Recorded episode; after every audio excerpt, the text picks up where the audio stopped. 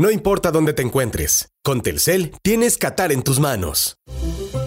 Hoy en Biblioteca Footbox, la victoria saudita sobre Argentina en la Copa del Mundo de Qatar y antecedentes de las grandes sorpresas, las mayores sorpresas en los mundiales y cómo fue que se gestaron a lo largo de cada Copa del Mundo hoy en esta biblioteca.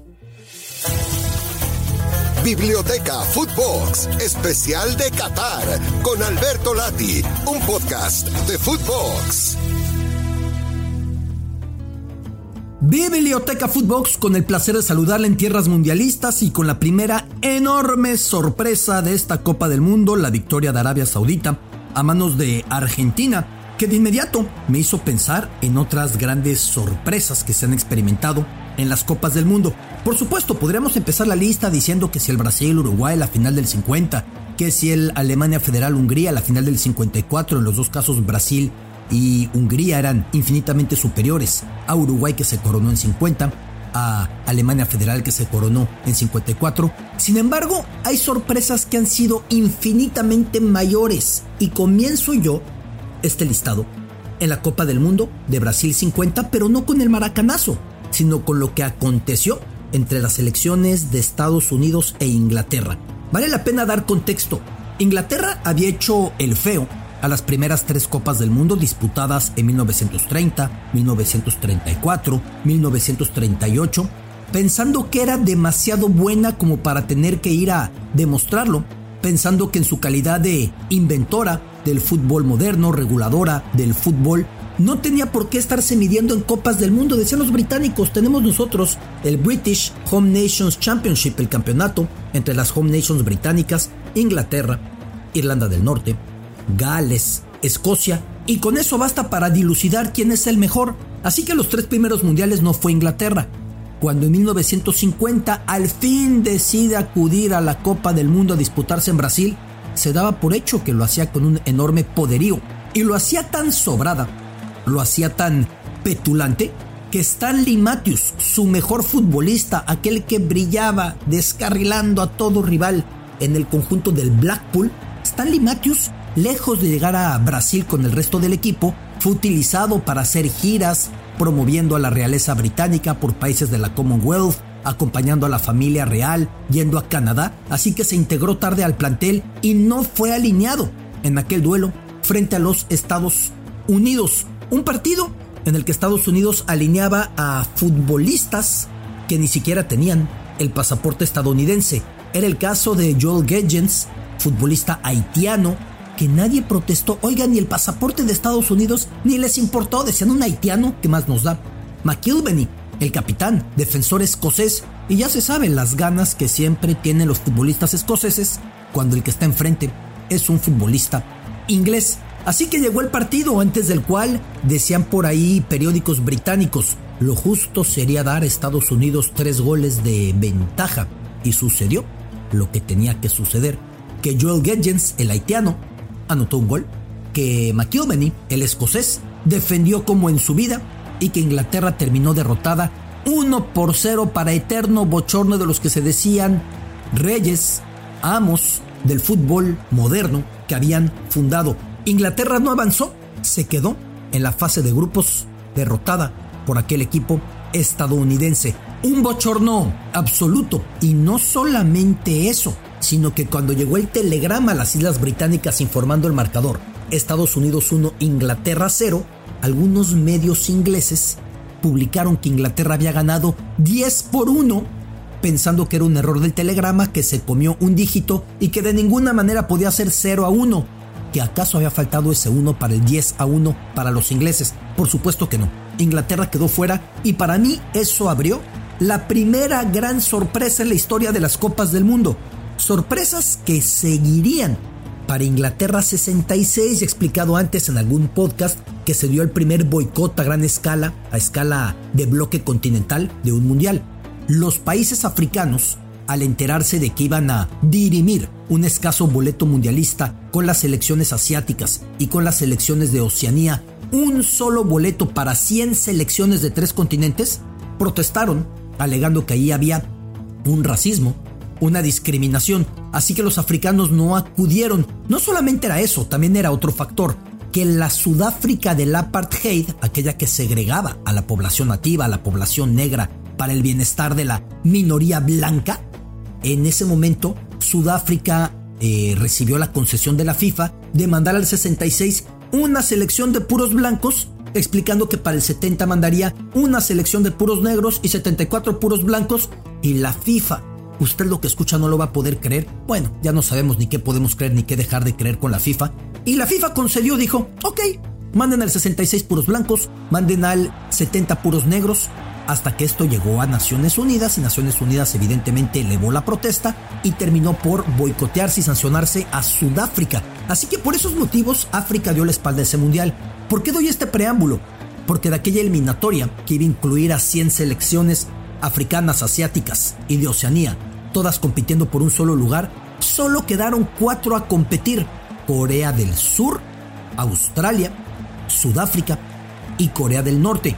La Sudáfrica de puros blancos, la del apartheid, fue excluida de último momento, como decía yo, las presiones desde la ONU para que no fuera la FIFA, el Mundial, el deporte, cómplice de la segregación. Quedaban tres.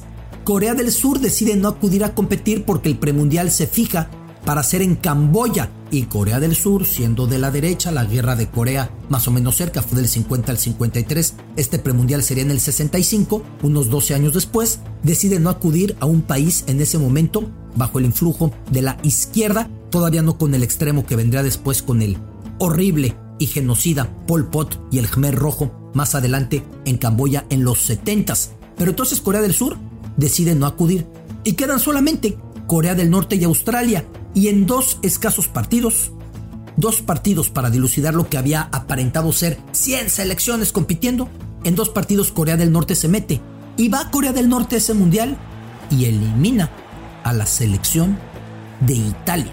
Se impone a los italianos, los echa fuera de aquella Copa del Mundo, marcando una gran vergüenza para el fútbol de la nación transalpina. E Italia quedaba fuera del mundial, como el caso inglés del 50 una enorme vergüenza para los italianos.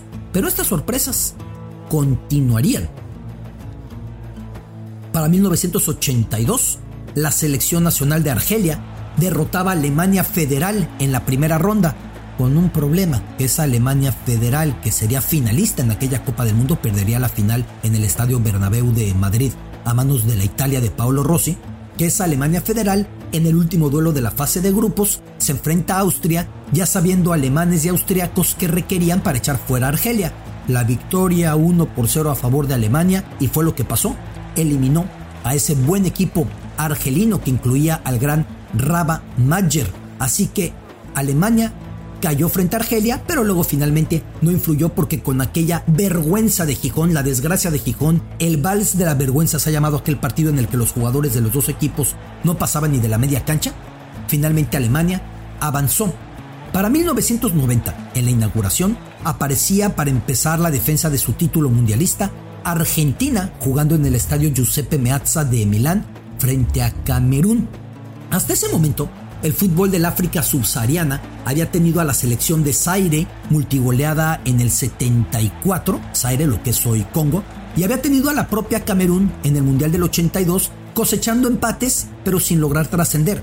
En el 90 comenzamos con François Oman Bijik elevándose a los aires, clavando su remate y venciendo a Neri Pumpido, el mismo Pumpido que de inmediato en el torneo se lesionaría, dando paso a la portería argentina a Sergio Goicoechea, al que por cierto he tenido el privilegio de saludar, encontrármelo por aquí por tierras mundialistas en Qatar en estos días de Copa del Mundo. Así que Argentina, con todo y Maradona y Canilla, y la base del equipo campeón mundial del 86, dirigida por Bilardo, fue derrotada por Camerún, otra de las grandes sorpresas. Esto fue ya en 1990 y seguimos hasta 2002. Ahora, cuando en el debut, el campeón mundial y campeón europeo Francia tenía yo creo incluso mejor equipo que en el 98, porque en 98 Trezeguet y Thierry Henry eran muy inexpertos, eran adolescentes y aquí ya habían explotado los dos con un gran rendimiento.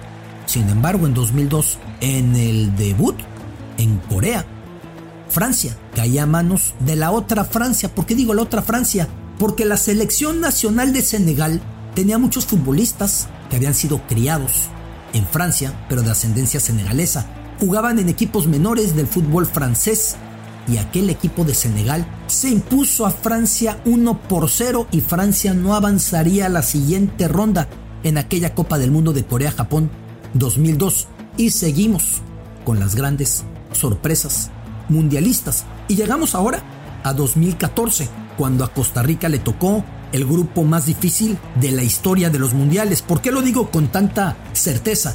Porque nunca se había dado que en un mismo grupo mundialista coincidieran tres selecciones que alguna vez habían levantado la Copa FIFA. Y con Costa Rica que llegaba como víctima, que llegaba como si fuera un sacrificio ritual o al paredón, se encontraban Inglaterra, Italia y Uruguay.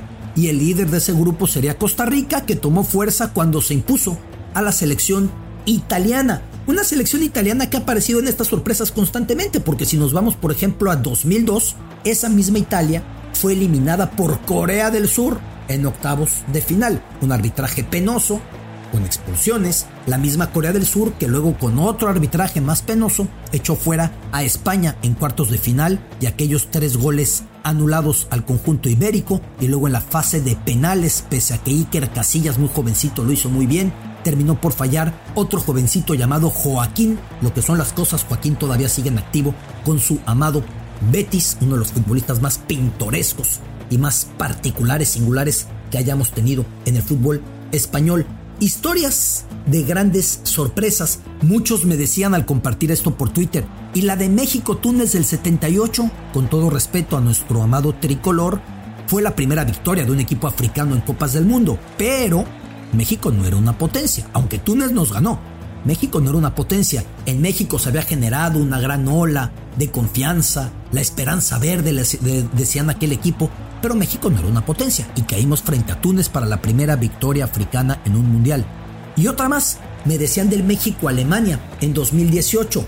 Debo decir que México en fase de grupos en los últimos 30 años ha empatado contra la Italia de Roberto Baggio, ha empatado contra los Países Bajos u Holanda de Dennis Bergkamp en 98, ha logrado empatar otra vez frente a Italia, hasta la de Francesco Totti, Alessandro Del Piero, Paolo Maldini, en 2002 en Corea-Japón, ha logrado llevar al límite a la Argentina en 2006, aquella de Leipzig con el golazo de Maxi Rodríguez, o en el caso del Mundial de 2010 derrotar a la Francia de Frank Ribery, esa Francia que era un desastre pero que tenía grandes nombres, o en 2014 empatar con Brasil en su propia casa en Fortaleza con todo y Neymar, o en 2018 derrotar a Alemania. Es decir, que aquello que pasó en Luzhniki con la victoria frente al conjunto germano, para mí no entra en este grado de sorpresa cuando un equipo que va expuesto a una goleada tremenda como la que Irán sufrió frente a Inglaterra, termina derrotando al poderoso, como lo de Costa Rica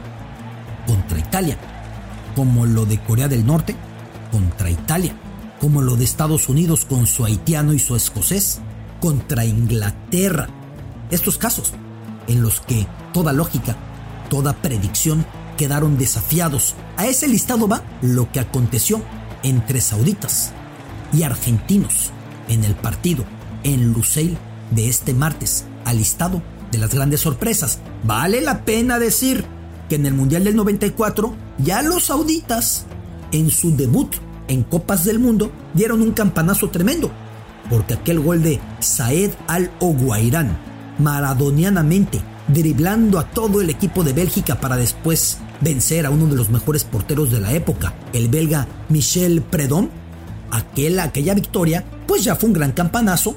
Llegaría ese equipo de Arabia Saudita a los octavos de final en los que tendría límite en Dallas bajo un calor abrasador en el Cotton Bowl o estadio Tazón del Algodón a la selección de Suecia que incluía a Thomas Dahlin y, tenía a Brolin y a Stephen Schwartz y tenía a Kenneth Anderson, un buen equipo sueco, los sauditas los llevaron al límite en octavos de final, pero ahí terminó la gesta.